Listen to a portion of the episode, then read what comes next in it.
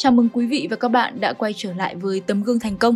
Trong số ngày hôm nay, chúng ta sẽ được gặp gỡ bạn Thái Thị Thanh đến từ cộng đồng B F G A V G. Mời quý vị và các bạn lắng nghe.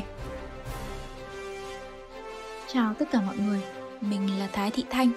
Mình sinh năm một nghìn chín trăm tám mươi tám, là phó hộ cơ sở Tiệp Thanh thuộc hệ thống B F G A V G. Hôm nay mình viết lên đây những dòng tâm sự về thay đổi cuộc đời mình từ khi gia nhập tập đoàn O B D đến nay. Cách đây sáu năm, gia đình mình rất khó khăn, mọi việc như rơi vào bế tắc. Mình đã từ bỏ quê nhà, xin đi lao động xuất khẩu. Nhưng vì không đủ tiền để đóng các khoản kinh phí nên mình đã bị bỏ lại. Sau lần ấy, mình vẫn nung nấu ý định ra nước ngoài làm việc để giúp đỡ gia đình.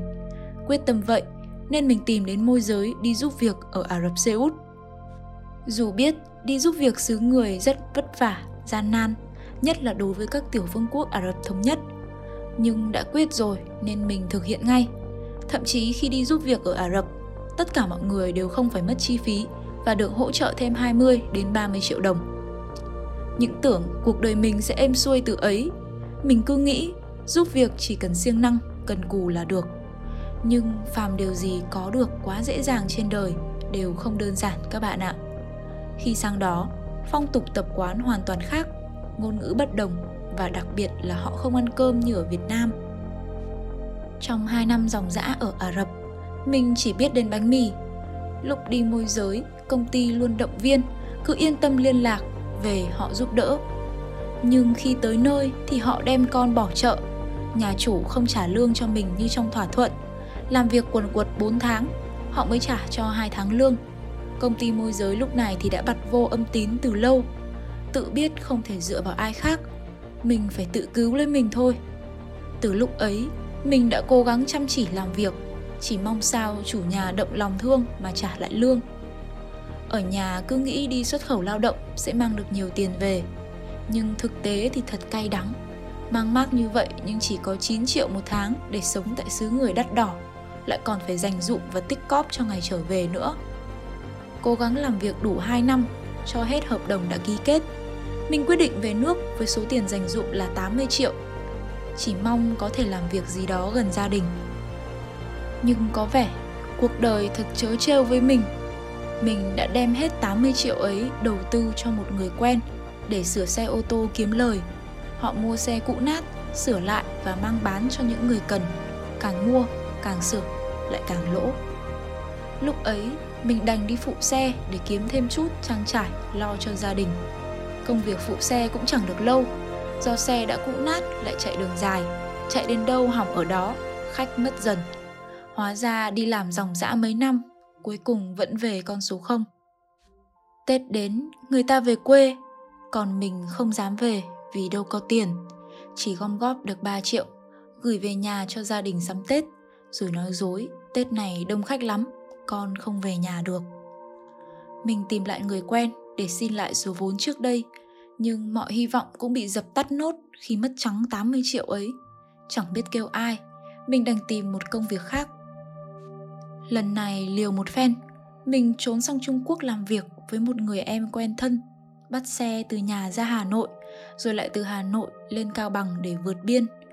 Đường đi rừng núi treo leo, rậm rạp, đi bộ vượt biên từ mười hai giờ đêm đến mười hai giờ trưa hôm sau mới tới được bên kia Trung Quốc. Chân tay bị gai góc đâm chảy máu, nhưng vẫn phải cắn răng tiếp tục đi không nghỉ.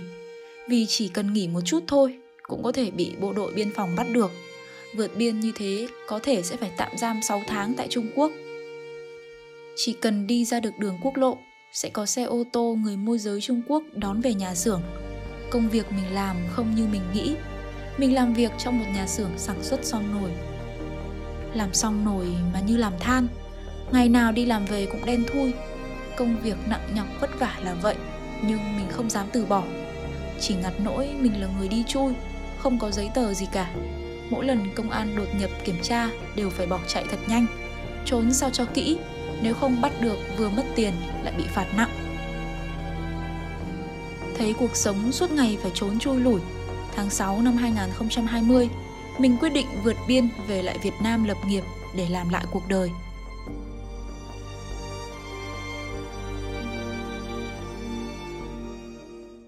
Cơ may bắt đầu từ đây các bạn ạ. Cuối tháng bảy năm hai nghìn không trăm hai mươi, mình được anh Lê Huy Hiệu, chủ hộ cơ sở Hiệu Nga thuộc a vê giê, giới thiệu môi trường này. Mình vào đây làm nhân sự cho anh Hiệu luôn. Lúc đầu thấy công việc tư vấn sao ồn ào, đông người thì mình có hơi chùn bước.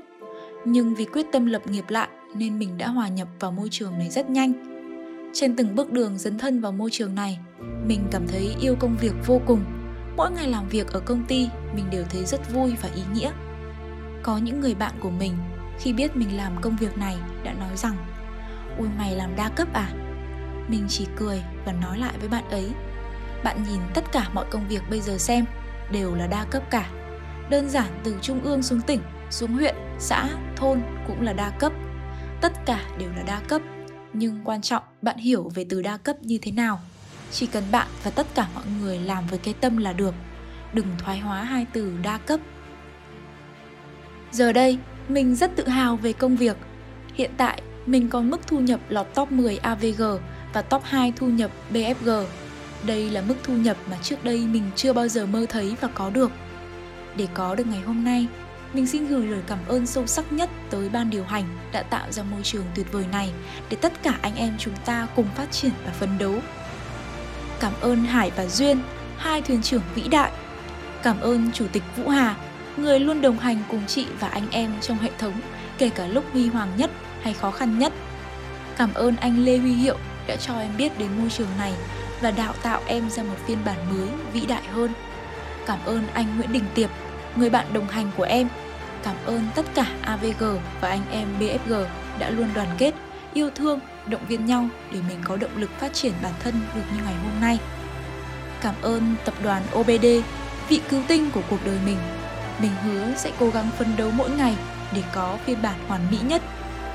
Các bạn ạ, đừng ngại suy nghĩ tiêu cực, hãy thay đổi và làm mới bản thân, bởi cuộc đời này cho ta thời gian không nhiều.